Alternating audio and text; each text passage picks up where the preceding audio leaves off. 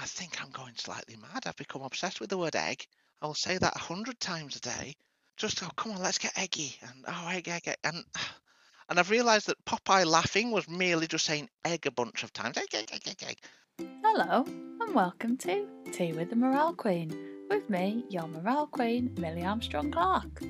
This week, I am talking to the wonderful Pixels Grain about what it's like to be a trans lady and how great it is to just feel comfortable in your own skin, living your most authentic life. It's a really interesting episode. You hear a lot about Pixel's story about being trans and how she feels now. She's such a lovely person. It was just a really easy chat. There's also a lot of uh, really funny things in, like what it's like to get shouted at by Roald Dahl. Not a lot of people can say that. And for some reason, we get talking about eggs for a while. So yeah, it's a very, it's a varied mix of uh, mixed bag, but it's a really funny episode, really lovely. So I hope you enjoy. Here we are, Pixels. Welcome to the show, Pixels Green. Hello. Hello. How are you today? I'm very well, thank you. A little bit warm because I've been uh, walking up a big hill because uh, coming back from a vegan cafe, but uh, I'm just acclimatising back to the room heat again. Oh, nice. Are you are you fully acclimatized and de de sweated? Yes. Good. it's- sounds like the best way of putting it. And it's generally true, yes, Yeah. de-sweated, because I do tend to I don't know what kind of furnace I've got inside me, but if I go from outside to inside, it's just absolute drenches. Oh, I know what you mean. Like that day, was it two weeks ago? There was that heat wave. It was horrendous. Well, yeah, and it's this because now working from home as well, you tend to really appreciate the fact that the office you were in was air conditioned. Uh, You don't yeah. notice it when you're in there. It's like a bit, you know, just this, isn't it? And, Yeah. yeah. And then where, whereabouts in the world are you? I'm in Leeds. Ah, yeah. So you're in the Down in South centre? Leeds. Ah, right. Yeah. So is it because I was thinking of cities when I go like into York because I'm out in the countryside. It's quite cold. When you go into a city, it's generally quite hot, isn't it? It can be, yeah, and certainly I've in Beeston myself, so it's sort of the the higher point towards that. And I've got an attic room I can see all over, like the the city of Leeds and the Ah, towers and what have you. And it's just a beautiful view, and the rent's dirt cheap, so I'm not Oh, moving from alright. here. yeah. Oh, nice one. They'll have to drag me out, I'll put the rent right up, which would also work. if your landlord's listening, they'll be taking notes if if, Oh, if they want rid of you. The luckiest landlord in the world because there's three of us here, and he's not missed a single rent check. So during Ah. this pandemic, so Oh, think that's on. all right. That's all I'll say. Yeah. um, have you got your cup of tea at the ready? That's I do, yes. Now I had a bit of a choice. I was wondering which one to go for because I like a variety of teas, and I'm running low on milk. So I've got myself a Lapsang Souchong, which is a much Oh. maligned tea, but I really love it. That sounds a bit posh. What's what sort of flavours are we talking? So what it is, they get the tea leaves and then they um they smoke them over. Let's see, actually, I'll get it in my drawer here. They're smoked over some sort of wood. Ah, I don't think I've heard of that one. Oh, so yeah, it's they're following an age-old method. The tea leaves are laid in bamboo baskets and dried over glowing pine wood embers. This Ooh. imparts a wonderful smoky flavour. Our Lapsang Souchongs did. Uh, yeah, it does have this nice sort of barbecuey smoky taste without being, you know, full barbecue. It's got Ah. a lovely smoky taste to it. It's- Yeah. You don't need milk with it, and it's just lovely. Oh, well, that sounds nice. So You you, mention it to some people, and they'll, you know, absolutely cock a snook at you. because it's like I say, it's much maligned. well, I'd give it a go. I think there's there's a few teas I'd give a go. I'm not so keen on green, but I did buy a green tea with um, uh, like chocolatey flavour to it, and it was really nice. All right, okay. Because usually, yeah, when they've got the sort of the two for four pound offer on the Twinings, you can just, you know, you can go on a trolley dash in that Yeah. sort of section. Might as well. Might as well see what's out there. But oh, that's good. I'm glad you've got a brew because, like I was saying to you just before, some people haven't Well, taken yeah. it seriously. But And again, working from home in the lockdown because what it's called tend to work, so you need to have a cup of tea just to keep yourself your vocal cords hydrated. yeah. And I got this sort of like Breville hot cup thing that you press a button and 50 seconds later it does you a full a measured cup of hot water.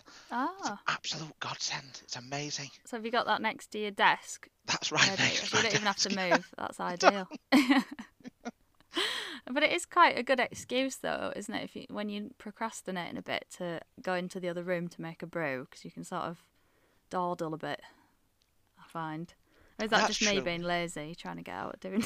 Well, because I'm up in the attic room and it's downstairs, so sometimes I, I probably could. I mean, I'm not getting my walking to and from work, so the up and downstairs probably Yeah. wouldn't go miss. But when it's call centre work, you can't just go, oh, I'll just not take calls for a minute. You've got to be there. So what um what call center is it that you work for? it's uh, well, it- we'll we'll say insurance. Ah, yeah, cool. I'm not gonna, I'm not Yeah. gonna name drop. Yeah, yeah, that's yeah. Do you, They'll have to pay me because it'll be advertising, and to yeah, be honest, that's you know, true. Yeah, they'll have to get in touch if they want advertising. yeah. So you've been working all the way through lockdown then? I have, yes. Yeah. From the start, because yeah, they've they've generally been good at getting people set up from home, but because I had a laptop and computer already, then I was there right from the start when it was just a few of us getting hammered constantly, and now it's Oh, easing gosh. off because more people are able to do it, and Yeah. some of the more troublesome people have moved back into the office if they, you know, generally didn't have the internet connection or things like that. Yeah. Oh, that's good then. So you don't know when you'll be back. No, and I'm doing all right with the home working, to be honest with you. I'm quite enjoying it because I'm, I'm in my attic room. There's nobody comes to bother me, and Yeah, that's nice. And it's nice now you can you unlimited exercise. You're not trapped in all all day. Well, this is good. it. But the only trouble with me and that is I can't. I can't. I find it difficult going for a walk just for the sake of going for a walk. There has to be like if I was walking to work, I'd just walk to work. It wasn't a problem. Yeah. I find it difficult to get myself motivated enough to just get up and just go walking somewhere. Yeah, I know what you mean. I've got a dog, so I can't skip a walk really. But um, I know what you mean. If you don't have a, a dog or a, like a somewhere to be, and it is a bit. I'm so lazy. I'd be so incredibly lazy if I didn't have a dog. But now, just before this, I went to the shop and thinking of because I was listening to that KTD episode before, thinking of you, I got myself a jar of pickled onions. I thought, oh, oh, did you? it's been a while. since- oh, Because you know, you mentioned the pickles, like yeah, I haven't had Yeah. pickled onions in ages. oh. So I saw oh. them on the shelf, and I thought, yeah, I'll get some pickled. I won't Oh. scrunch them now because that would be awful sounding. But Don't be dunking them in your brew. imagine, might go well with the smoky lap sandwich. Oh, maybe actually, yeah, because that's a good point. On, on another podcast, we were saying what you can't really have a biscuit with green tea. You have to sort of have a few nuts. So maybe that's the key. Smoked tea, have a pickled onion Yeah, something more savoury. Yeah. or a gherkin. well, yeah. Because we just went to the chippy, and I'm absolutely kicking myself now for not getting one of them giant pickled onions. I love them. You know, the yeah. huge Have you ever ones. tried a pickled egg? Yeah, I like them. Depends where from oh. though. Okay. Because I got some, I got some in a jar from the shop, and they just weren't the same as what you get from the pub. Well, this is it. Yeah, I think the first time, and I think last time I tried one, I'm, I'm not sure I was ready for it. It was, it was a, it was an intense hit. Yeah, So maybe I need to give them another go. I'm just imagining you like getting all these hallucinations from the pickled egg. Well, yeah. And To a then- pickle trip. oh yeah, you need to ease yourself in. Maybe start off a few pickled onions, move up to gherkins. You can't just go Yeah. straight in with the pickled eggs. Although uh, there's, there was a, there's, I did some performing in uh, the Angel on the Green in York, and they do some sort of like, gourmet type bar snacks, and they did. Oh yeah. It was pickled. I don't know if it was pickled quail eggs. It might have been. Ooh, they They were really nice, but they were soy sauce pickled as well. So Ooh, I like all very sauce. posh for York, you know. That is so, posh. yeah. Oh, nice. Do you know what I did last night? Because I, I like to do a bit of research into my guests because I've heard thing. I, I heard you on another podcast and you're in the group chat. What we've got, and I think you're really funny. But I was like, right, I'm going to do some research and watch your stand up, and I thought it was really good. Oh I- wow. I had a bit of a stalk. Um, you very much. I was, Yeah, it was really good. oh. Pardon? I was thinking, I was thinking to oh, you didn't listen to my, oh, God. oh, it was good. Oh, fine. Oh, that's fine. It will have been your um. What is you? Is it your first one? I think I just typed in your name on YouTube and it came up. Oh, there's that one, yeah, when yeah, with the the, the cancer research ones. Yeah, was that your first ever time having a go? It was, yeah. Yeah, it was really funny. I thought, um, was, and you uh, seem really confident as well. Um, and I was just, I was wondering, are you are you usually that confident, or is it the stand up what No, helped? not even slightly. The thing is, I mean, that was a really that whole kind of cancer research comedy setup thing's genius, really, because you've got to sell the tickets to your friends and family, so they've locked you in. You can't drop out. You've got Ah. people paid money to see you, Yeah, and then you've got to raise money as well. yeah, And it got to the point, and, and on the day it was just a case of look, you've got to go out and do this. You can either go out there and just go for ten Yeah. minutes and then just fall over, or you can just jump in and do it. And it was Yeah. just a case of that. So yeah. No, because the first time I tried stand up, when afterwards when I listened to it back, my voice was really like, you know, when you can hear the qui- like quivering in your voice. But You just seemed dead confident, like, yeah, this is me, this is who I am, take me or leave me type thing. And I was like, oh, that's brilliant. I really like that. that's, that's my yeah, it's my general yeah. Here I am, you know. Take me or Yeah. leave me. Because um, you've in in your stand up, you're very open about being uh, trans lesbian. You mentioned at the beginning. Um, have you always felt as open with it, or is it sort of more recently that you felt more comfortable in yourself? It was a case of because I, I transitioned in, I believe, I think it was uh, well 2010 to 2011.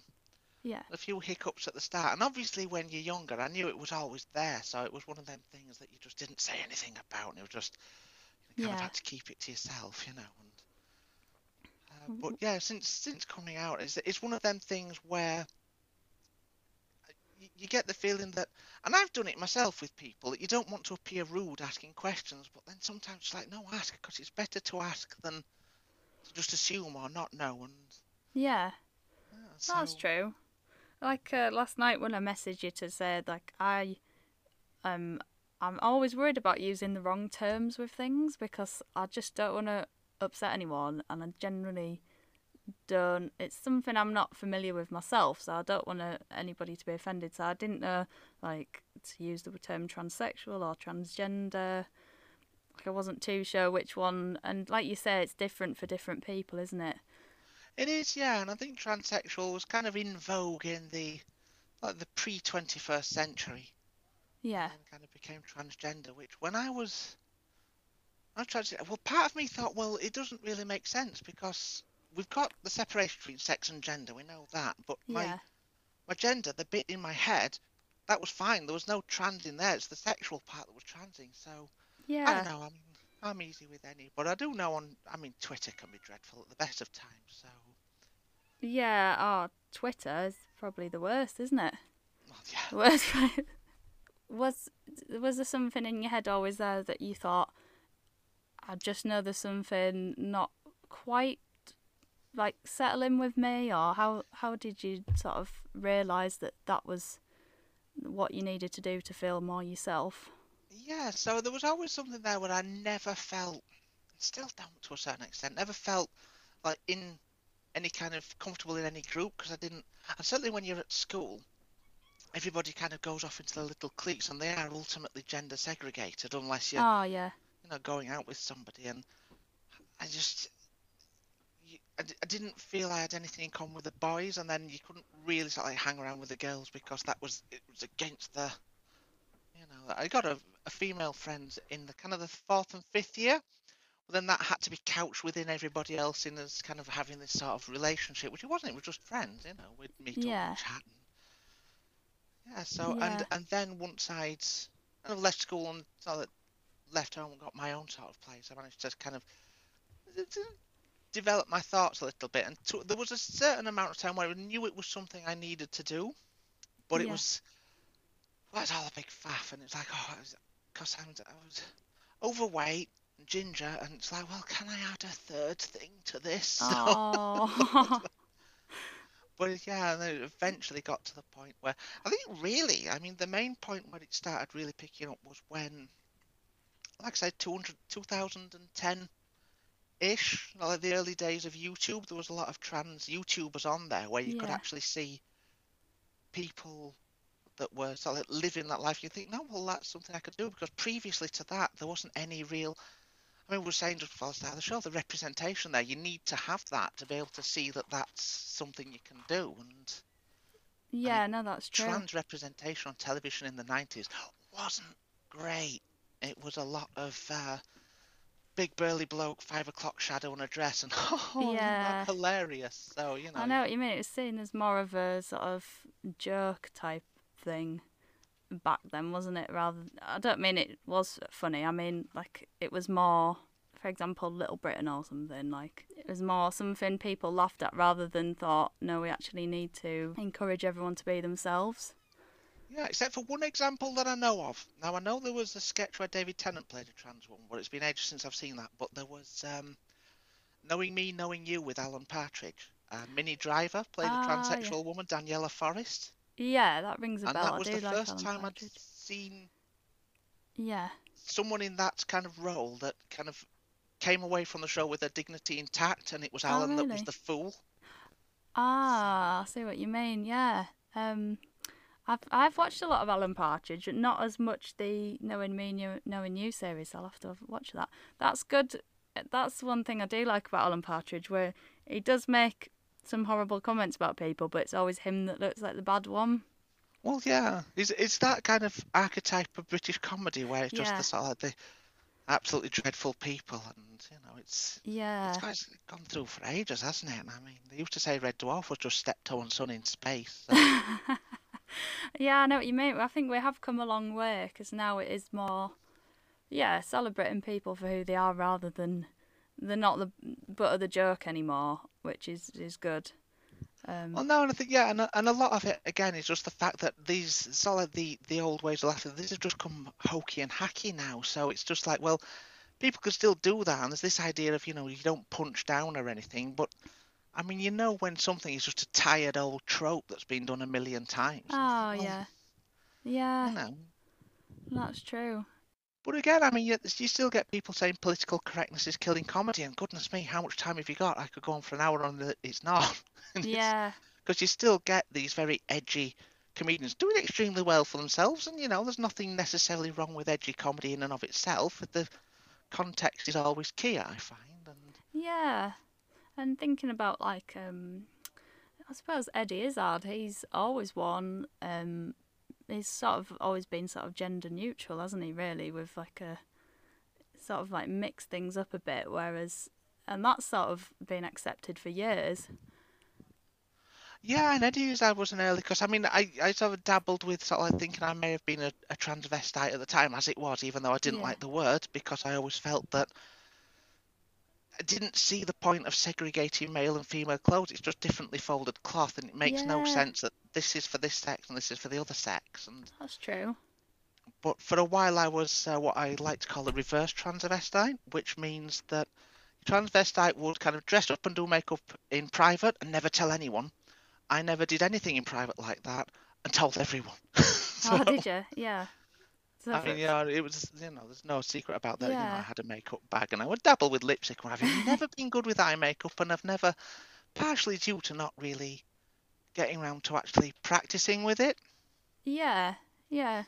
And I know what you mean. That's that's really good that you've um you've always been open. Is that from quite a young age then? You've thought you just like been Yeah, so we're talking late teens, early twenties. Thing is, the one time I actually did go out, and this was in Dewsbury as well, out in a in a skirt that I'd bought. yeah. Within a few days, there was that. I don't know if you remember. Oh, God, you're probably too young. Goodness me.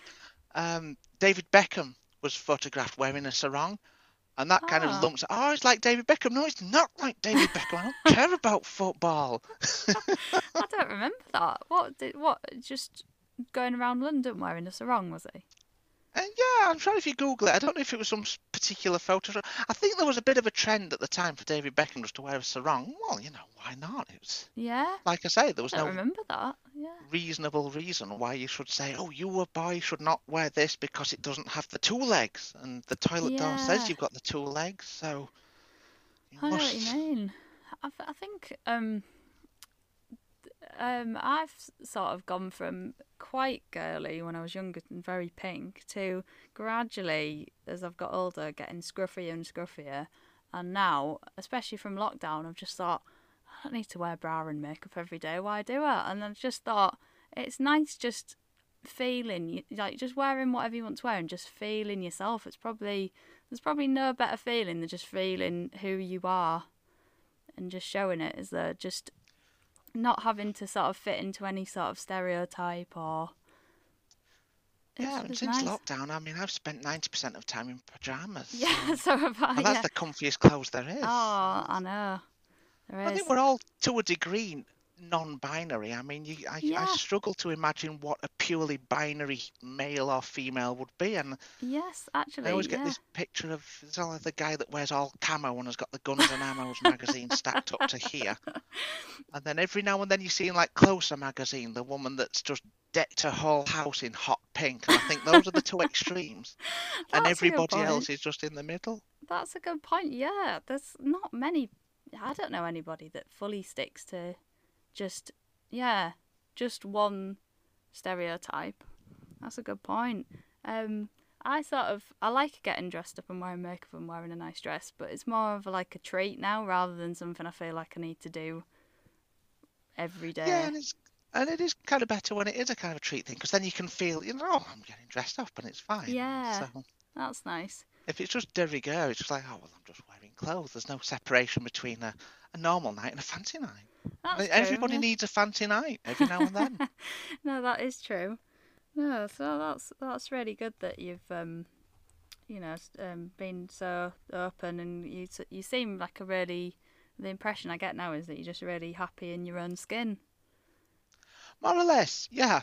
I mean, obviously with the lockdown, put a bit of weight on, but again, you know, I mean, I'm I'm, I'm happier in my skin than I certainly was. Definitely. I mean, you know, when uh, before I actually transitioned, I was absolutely properly down on myself, and now, I, you know, I can I can look at myself and go, oh, I'm someone who I like to be. We've all still got problems, but you know, you, you, you sort out the bits you can and oh, deal yeah. with the bits you can't, don't you?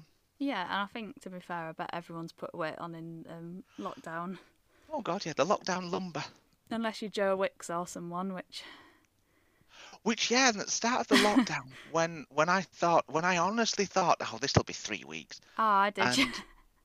And I thought, no, I'm going to get dressed every morning.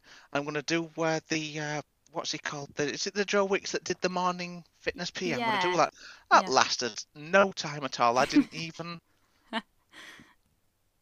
High and mighty ideas that fell Ah, apart as soon as they were tested. I'd yeah, I'd like to know anyone that's actually stuck to something because I think it's just really hard as well when you don't have a routine or you don't know what month it is as well. Well, this is true, and, it- and we- we're in a, a a weird situation whereby we- we're nearly towards the end of July now, and you think, wow, we're nearly towards the end of July, but at the same time, each month has lasted a hundred years, so it's I know it's feel like that. I'm just confused what day it is. I have no idea. it's, just, uh, it's like Christmas, but in summer, really, isn't it? No Yeah. presents. Oh no, yeah, it is. So, so you were saying that you've got um that you had your uh gender reassignment surgery about ten years ago now. Um, was that a big decision, or was it something that you always thought that you were going to do, or was it something you took time to decide over? It was one of them things that I always knew I I'd probably have to do, but always kind of thought I would find it too scary and wouldn't. And it was only the point where um, I got to around sort of like mid thirties, and you get that, and kind of the the sort of like the I, I got extremely paranoid about my hairline, and I thought once that goes, then you're over that hump, and then you're sort of locked in. So it got to the point where the fear of doing it became less than the fear of not doing it. And Oh, again, yeah. because of the people on YouTube where you could see people my age rather than, you know, sort of like more elderly people and what have you. And yeah, yeah, and it was just that kind of thing where you got that inspiration. And there was a YouTuber, I think she might have taken a channel down actually. It was called Samantha Zero, and she put out a lot of videos. And, you know, she was a big inspiration to me. If I if I ever get to the point where I'm putting out a live DVD, she'd probably get her name in the acknowledgement. Zero. Yeah. Oh, that's nice. So it was like um, the internet's played a big part in helping you. Well, it has, and the thing about the internet is it's it's got that duality really because it's got the kind of you can find kindred spirits for whatever. Now that can be Yeah. whether you're sort of like struggling with your sexuality, or it can be also, unfortunately, if you're uh, kind of on the more racist end. So you've got to, you know, really, you can't have one without the other, but you've got to kind of manage your way through it, really.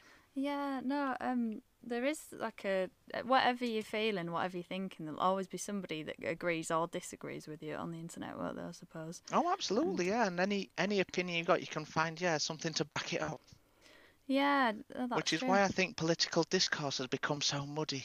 Yeah, because there is always there's always going to be someone that agrees, even no matter how bad or good your ideas are. So, I suppose if we're using it for the best, like for you know, yeah, like you say, coming to terms with your your gender or your sexuality, then or any other thing you might have going on in your life, um, it can be used for a really positive thing. Well, yeah, definitely. And again, I think I think a lot of people. I think there has been. People always said it that it's like, oh, now everybody thinks it's trendy to be trans, but it, it's not so much that it's become trendy. It's just that people can see it as being something that they wouldn't have to hide away anymore. And we don't know how many people in the past lived their entire lives and died a depressing, depressed Oh, husk yeah. because they could never, you know, didn't even have the access to the medication or the support or anything like that. So. Yeah, I know. I I think it's really sad when you you hear of um people being in a relationship for years and they don't come out as gay till they're like eighty or something. You think, oh, so all that time you could have, you know, been living more how you wanted to live, and I suppose it's good that they do have the confidence to come out at any age, but it's just sad to miss out on the life that you want. Well, yeah, it is, and you know, it's you can only imagine it's happened countless times Oh, because, yeah. again, I mean, the opportunities tend to come more when you're uh, born with more privilege. So, you know, if the people that are born into sort of like good opportunities tend to go on, but you, you know, there's people that were lived on council estates and didn't really get the opportunities, were constantly having to, you know, deal with family lives, and they could have been the best artist in the world. We don't know. Well, that's true, yeah. So there are a lot of good things about, you know, yeah, the modern world where we can be ourselves, which is nice. Um, Well, yeah. And even the, you know, if the people think, well, you know, this entire male-female paradigm, I just find is a little bit passé, to be honest with you, and I, uh, I, I hold no quarter with either. It's like, well, Yeah. fair enough, you know, I don't, it's Yeah. no, no, none of my business. You enjoy yourself. yeah, exactly. I don't know why people get so offended about how other people want to live. It doesn't make any sense. Well, this, I mean, even back when I was in the '90s, when people would get so angry at vegetarians, like, why? Why they Ah, yeah. they're just they uh, I mean, uh, uh, you may have seen. I don't know if I did it in my first bit of stand-up. You know, it's it's more sausages for me. I don't know why anybody would have a problem with this. Yeah, I thought of a thing um because I've been veggie now for about 15 years and I, I was trying to write some stand up about it and I thought of um the, going the opposite of what you just said saying like well no the sort of the same thing as what you just said the um saying yeah you've got all the sausages and meat that you want. Why would you want me to take that from you? And then I could say like and what if what if I really started enjoying it and then there wasn't any left? And then I found out you had the best meat and I followed you home and I, I made up this whole thing where I could like say that I'd start stalking the people with the best meat and it it got really out of hand. Like a really ridiculous over the top thing to prove how stupid it was Yeah. Plus, you need to be careful people don't sort of like clip and take out of context stalking people with the best meat.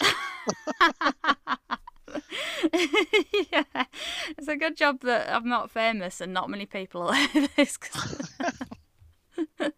yeah but yeah it's ridiculous how offended people get it's like well there's more for you so you don't need to worry about it Yeah, and It's then funny. well, of course, then you get the kind of the flip side where the, the, the response is anger to that, and you think, well, that can't be right either, because that just shuts down any debate, and you just think, well, yeah you know, well, you're kind of stuck in the middle where, and I'm no good for it. I mean, I've gone on some tirades on Twitter in my past, so I think we're all guilty of it to a degree, aren't we? yeah yeah no- nobody's perfect but it's just yeah learning from each other and not being so judgmental i suppose the main things um Well, yeah. And again, another problem with the internet is that things that, you know, people have said five years ago are kind of there now, and Yeah. you've got this right to be forgotten and getting your data removed from the internet because, God, I, I'm just, I've, I'm always so thankful. I, when I was going through my teen years, there was just no internet, and I'm just so thankful for that because, Yeah. my goodness me, it'd been Aw. horrible. I know what you mean. I'm. I sort of. I've. I did have the internet, but um, I missed the cut. I missed the sort of massive. When oh, how old was I when Facebook came out? When I was maybe about. well, It started getting big when I was about sixteen to eighteen sort of age, so I sort of missed the whole. Really horrible side to the internet. I just do you remember MSN? I do, yes. I um, remember. I remember I had that, and I would literally get in from school and be straight on it. It's a bit sad, but um, I didn't have a phone or anything with the internet, which I'm glad because yeah, I think it does take over a lot of kids' lives, doesn't it, at the minute? Well, it does tend to, yeah, but and well, I mean, it's it just another one in the long continuum, isn't it? Because they said people will say, and and they're quite right. They said the same about the television. They said it about the radio. They said it about the printing press, even. So yeah, you know, it's there's That's always going to be a bad side for everything, but no, that's true. Yeah, I just got to look for the good in things, I suppose. Um, when I messaged you about um about doing this, one of the things that you said, I was like on your um, because I always get people to fill in like a bit about themselves or anything they might want to bring up, and one of the things was um, you got shouted at by Roald Dahl. oh yeah, and deserved it. And you, Yeah. yeah, that's the thing that I need to know. Why did you deserve it? And even at that young age, I I thought, no, yeah, fair play, really. well, because so it was in um, goodness me, I mean, I'm old as dirt again. So there's the Penguin books, and it's like the children's subsidiary Puffin books, which every year, for a few years, they'd have Puffin Kingdom down in London. It was this big kind of book fair, and you go and there'd be people there, and there was Roald Dahl there one year, and he was going to do a talk in front of people, and he had this stage set up, and uh, me being probably younger than ten, and certainly with a with a kind of an instinct that is probably coming out a little bit more now, went to the stage and started tinkering with the microphone. And he came over and, and very nearly gave me a cuff. Like, Get away from that! What are you doing? That? and to be fair, and I thought, yeah, you know, I, I knew I was in the wrong when I was doing it, but I just had that fear. I just, oh, I want to go and tinker with that microphone, and you got that children's sort of thing where you think, oh, hang the consequences. I want Oh, to do yeah. this, and therefore I'm in my own bubble, and I'm going to do it. yeah. I know it's a bit like being drunk, being a kid, isn't it? It is, Don't have any uh, consequences in your head. yeah, and you don't even get the hangovers. Yeah, You have the the sugar crashes, I suppose. Yeah. oh, that's true. Oh, so did it put you off his books? It didn't. No, I mean I've always loved Roald Dahl's books, and there was. Uh, I think I've still got it around here somewhere. I'm not going to look for it on the podcast. That would be just dreadful listening. But I've got Just Roald Dahl's Revolting? Rhymes somewhere that's signed by him at the front. Oh, and was he like, stop messing about with my microphone? Love Roald Dahl. Yeah, something like that. Well, Roald Dahl's Revolting Rhymes, that was way ahead of its time because I loved that because that had Little Red Riding Hood. That and it was kind of sort of like the old fairy tales, but they were given a kind of a, Ah, a kind of a kid's flavour sick twist. And Little Red Riding Hood's like guns in her shoes, and she shot the wolf. And yeah, yeah, it was like Roald Dahl doing the the badass, strong, independent woman long before anybody did. So everybody just think on. I know what you mean. He was a bit ahead of his time, wasn't he? And Mm. I, I did used to like weird books when I was little. Um, Because yeah, and you were talking to us at KTD about the Witches film as well, which I've not seen myself. oh, have you not? Oh, it's brilliant. Oh, need to. Yeah, it's even good as an adult because I, I was telling Rob my other half about it, and I was like, "Oh, we've got to watch it," and he was watching it like, "What the hell's this? It's awful," because it is a bit freaky, but um, it's just so good. You've just got to watch it if you like that sort of a bit twisted Roald Dahl thing. Um, that is good. Yeah, and there's the Matilda one as well, Oh, which yeah. is the, the big stage musical, which I wouldn't mind seeing actually. That's what I always feel like. That's what I feel like I dress now. Talking about that, um, I used to be quite girly. Now I've gone the opposite way. I feel like I look like the Trunchbull on a day-to-day basis. My goodness.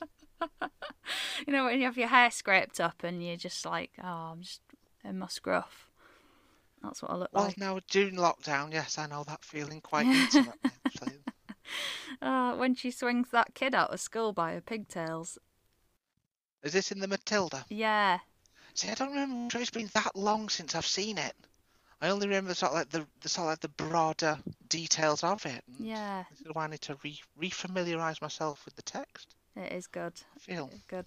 I used to like weird things when I was little. I used to um I I remember taking a book into school for the te- you know at the end of the day when they can they read like a book that a kid's brought in to the class and it was one of my favourite books and I gave it to the teacher and she was like, All right, I'll read it and then she'd had a look through it and later on she was like, Millie, I can't read this.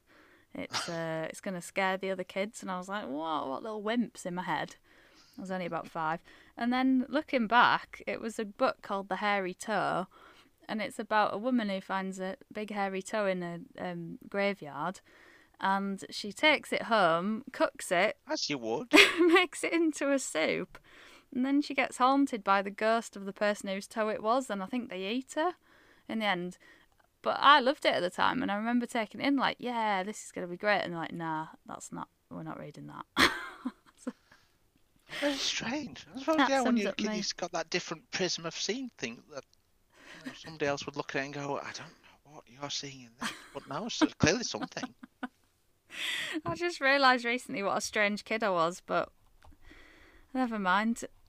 It's uh, good to embrace your your strangeness. So It certainly is, and certainly in terms of the hairy toe soup, I would imagine that the sense of uh, absurdity in that would rule out the horror, really, because yeah, definitely they were just wimps at my school. That's what I'm hearing.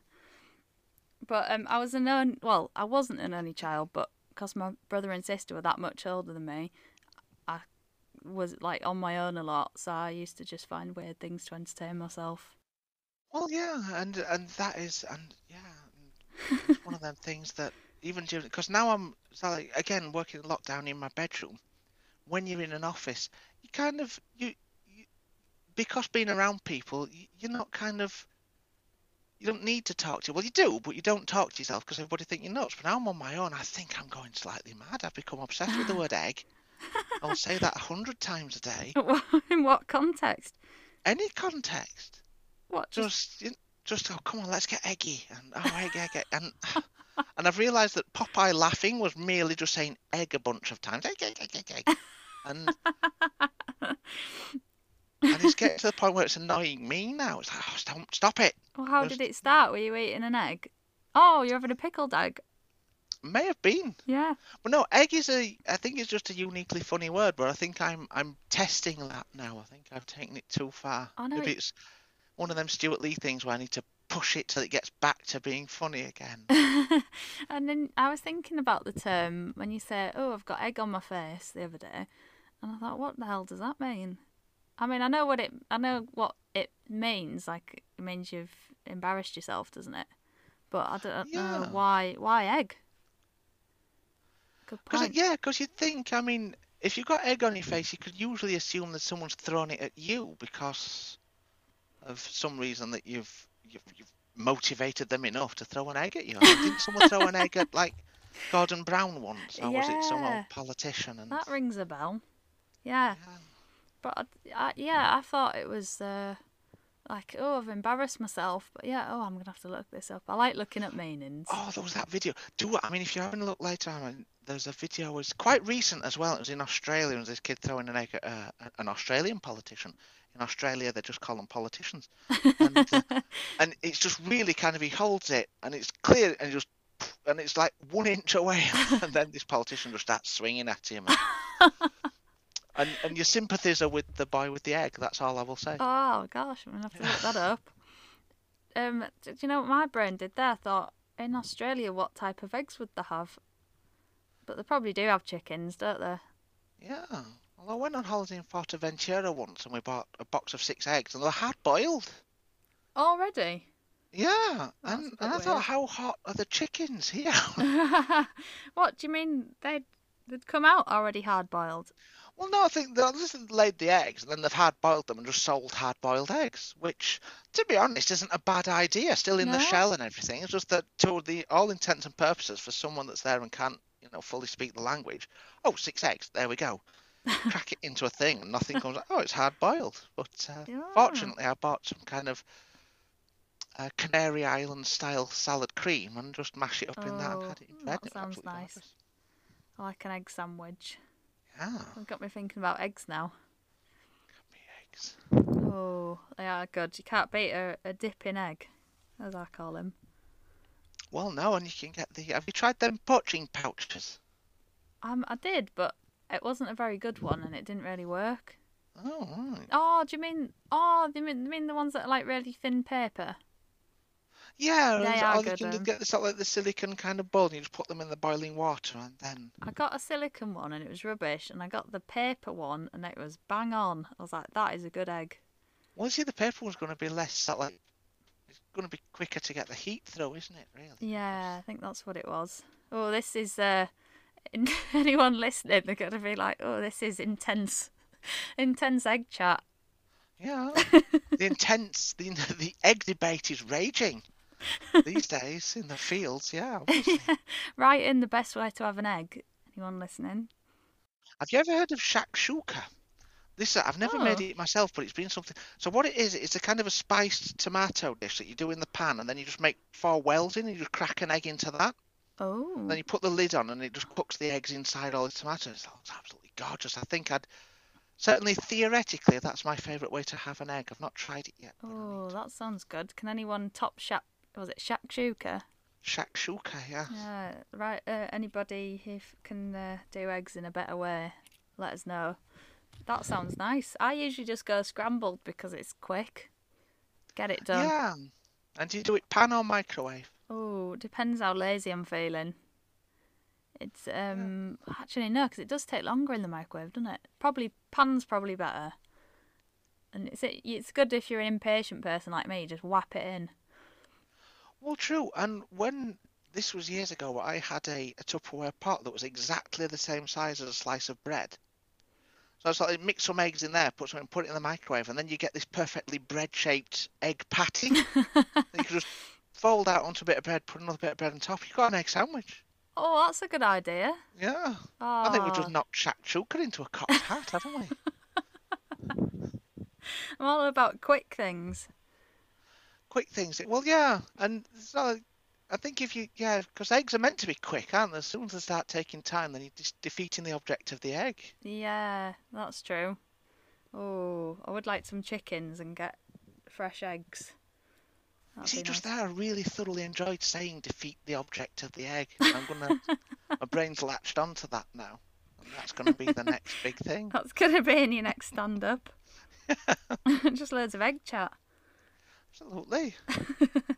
Um, when I um I messaged you and I said if you if you had any morale boosting stories that you'd like to share, then or anything that you wanted to share. If there's anything that we've not covered that you had in your head or written down that you thought, ooh, I'll say that. Well, certainly. I mean, I thought as far as the morale boosting, and so like I, mean, I think I put in the newsletter that started doing the transitioning. I, I say in a kind of a glib way before it became popular. yeah. And, and it's not anything I actually mean, but I mean, I'm sure some people read that and go, full of themselves. Go, What's this? Arrogance peeling off this one. But no, and, and that is a sort of thing that it, especially when doing it in a sort of small town as well, which I, there was another thing that always kind of put me off because I thought, well, I'm in a small town. I never really got the chance to kind of go somewhere else and reinvent myself. Yeah. So when it got to that point, it just turned out that you know Dewsbury, where I did do it, turns out to be sort of full of weirdos anyway. I barely got noticed.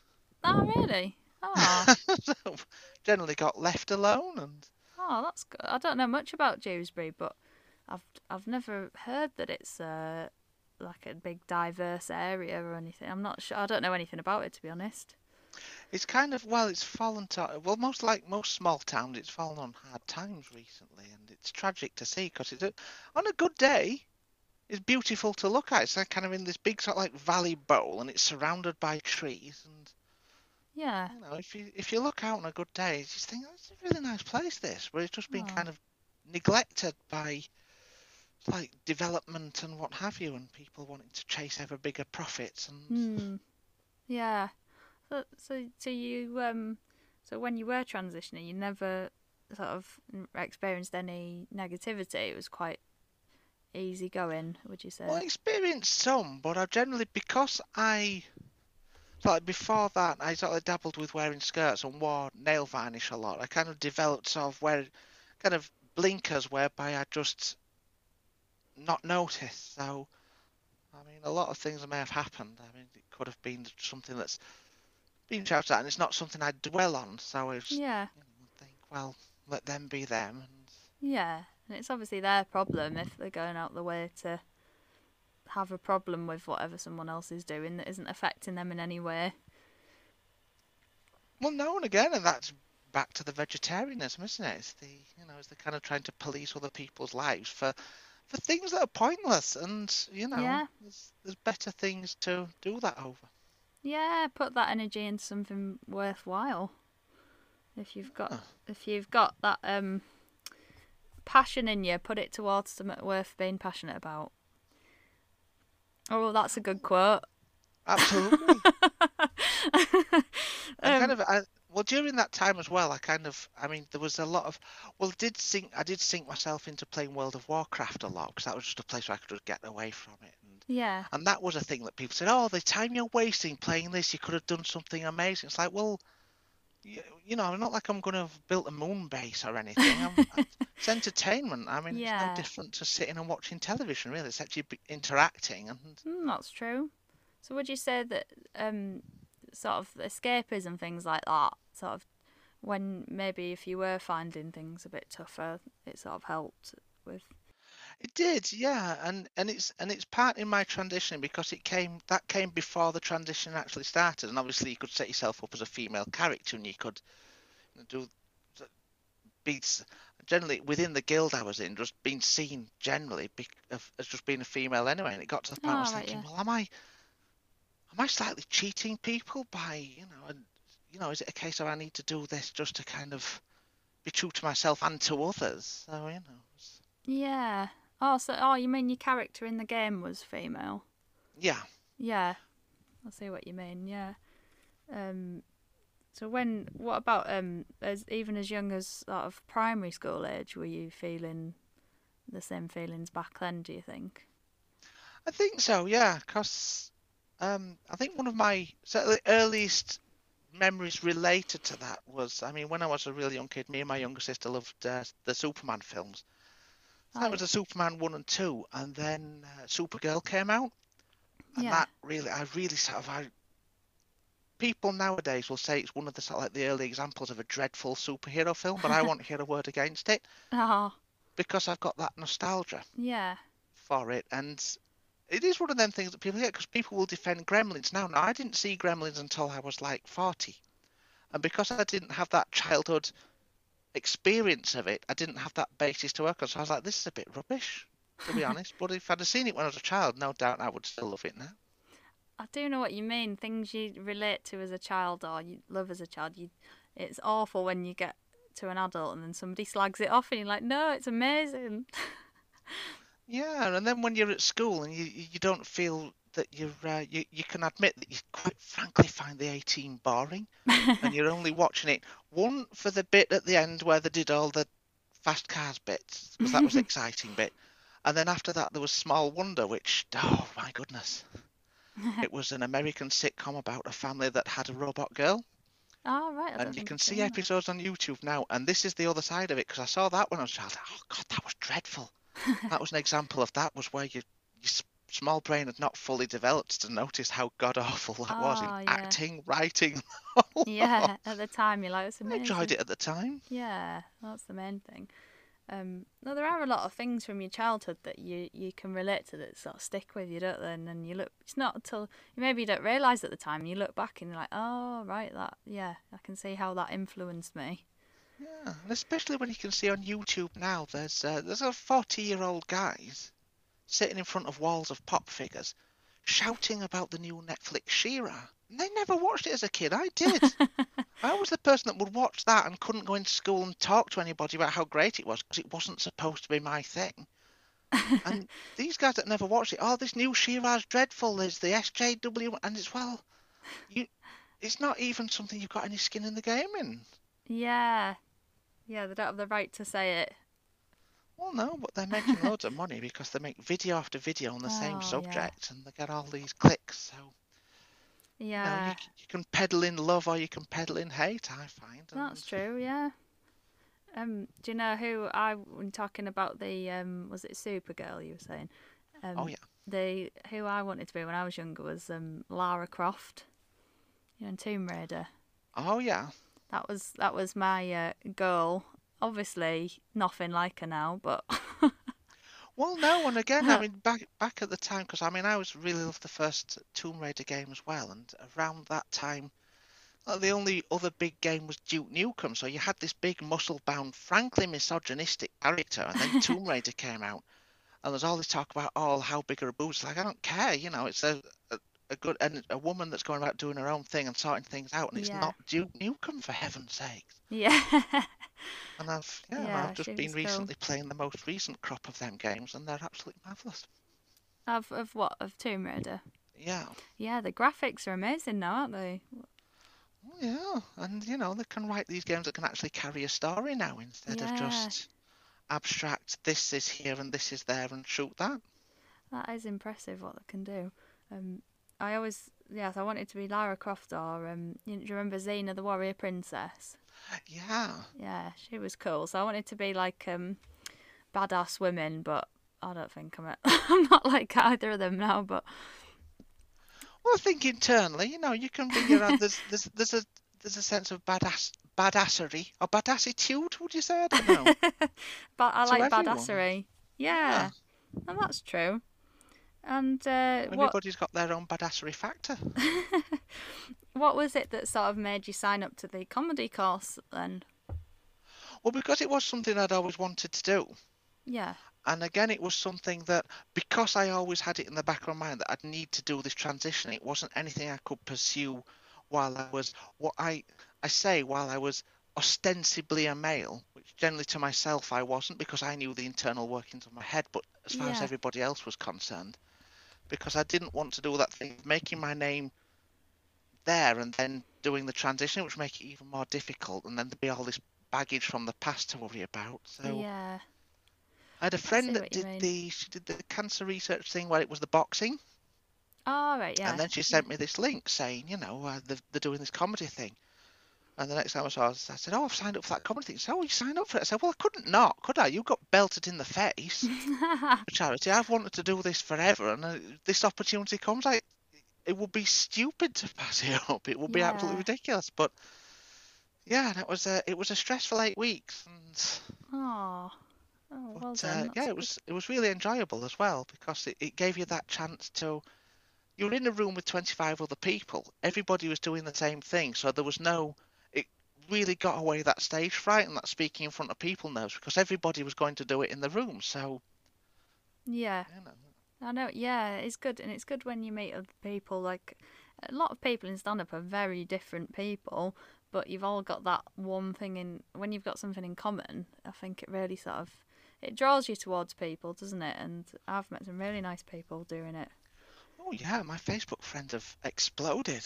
Yeah, yeah. No, it's nice because you just I mean, in numbers, they haven't actually. yeah, and you sort of um, uh, what I like about it is that everyone's sort of accepted as who they are. So the, there's not like, well, there are a lot of uh, men that do it, but uh, there's that white straight male thing. But um, there are a lot. There's a lot of diversity diversity as well. Um, and you are celebrated for who you are rather than trying to be a certain way. Yeah, and and again, that is a thing that is more prevalent in today than it was before because in the 90s it was a lot of kind of lad comedy. Yeah, Just about every comedian could, if if podcasts were around nowadays, they would have all have done a football podcast. Oh, they were all kind of like, and that sort of thing. And even then you had the ladette culture as well, and it was just absolutely sick making. And for me, as someone that was completely alienated by them to start with, and then they brought the lad thing, and I was like, I'm checking out. I'm staying in my bedroom. I'm going nowhere. oh yeah, So, uh, and now you've got people that are able. And this is the thing where people say, political correctness is, is destroying comedy because it's easier to get into comedy now than it's ever been. You can just go to a place and you can turn up and you can do your thing. It may work, it may not, but you can Yeah. try it. Yeah, that's yeah. no, And you you, can. know, everybody's bringing these different experiences to the table. You're getting these different stories, and it's more varied and you yeah, know, it's a richer, a richer cloth as a result of it. The warp and weft is stunning. yeah. I know. I can't wait to get back to it. Um, I've not been going that long, less than a year. Well, in a few weeks it'll be. Well, I'll say a year, not a proper year because of COVID. But um, was it? It was two years ago, was it that you first did yours? Yeah, so yeah, it was uh, June, yeah, June 2018. Oh yeah, yeah. Um, and are you are you looking forward to getting back to it after? I am, yeah. I mean, not for the only thing that you know, it's it, it- it's nice to it's nice to be listened to. yeah, yeah. Everybody Sometimes you're shut up. talking and someone talks over you, and you just think, oh, at least one had a microphone. People shut. yeah. Oh, I know what you mean. It's nice to sort of feel, yeah, in charge of the room in a way. Yeah, voice out there. it's, it's yeah. So you you've got all these different experiences, and it's nice to get out, and it's it's it is something nice to do. And again, because they like the open mic spots, there's you know they they discourage the heckling, which has always Mm. kind of brought a very kind of aggressiveness to a comedy night. Anyway, it's better that Yeah, people can just enjoy something, and you know, yeah. No, that's if you true. don't like it, leave. Yeah, yeah, that's true. Um, well, we've covered a lot there. That's really good. Thank you. Thanks for coming on. Um, Not a problem. It's been absolutely fun. I've paced around my room. I think I might have done a good two miles actually. Just, but every time I tried sitting on my chair, it's creaked. So ah, right, yeah. I've swapped my chair because we've got a proper computer chair and it's well creaky. That's. I couldn't tell you were walking. Well, no, I've got this nice thick rug down because that's up in this bedroom the the carpet was a bit thin to start with, and I thought, well, I've got this chair with wheels on. I thought I don't want this coming off my deposit when I move out. So I've got a rug. Ah, nice one. Oh well, um, yeah. I feel like I could talk longer, but I'll, uh, I'll let you go. Don't want to take up your whole night after you've been at work no, as I- well. Yeah, I want to have a pickled onion. Oh, and are they the really big pickled onions? They are, yes, because there was the Hayward ones, and they were the small ones. I thought that's no good. No, you and want these a are the, the Happy Shopper 139 golf Oh. ball sized pickled onions. Oh, do you know what? My mouth is watering from that. and um, Rob hates it when I have pickled things because he said I stink. But I'm not giving up know. my pickles for anyone. Yeah, Um, you've got to, you know, if, if you want this, you've got to take the rough with the smooth. Come on. I know. Well, he's he's married me now, so he's got to live with the pickles. I'm sorry, but I come with baggage, and that's my baggage. We've all got our baggage, and, you know, you've got to make your peace with it. I'm sorry. oh, do you know what? I think I've got some small pickled onions in the fridge, but not as good. But I'm gonna go have some. Yeah, any pickle is good pickle. It is. They say any pizza is good pizza. I don't think that's true because I've had some dreadful pizza. Yeah. biryani and pickles are the ones that transcend the. If it's Ooh. biryani, it's good biryani. I think. Yeah. Oh, that sounds good. Well, enjoy your pickled onions. Well, thank you for having me on. It's been lots of fun, and uh, yeah, I shall. I've been listening to previous episodes. Aw. Thank you. I'll have a lovely evening. I'll speak to you soon. And, okay, and Thanks a lot. well. Bye. Thank you. Bye. Thank you very much for listening to this week's Tea with the Morale Queen with me, Millie Armstrong Clark, who you can find on Instagram at MillComedy. Don't forget to rate and review and spread the word about this poddy if you enjoyed it.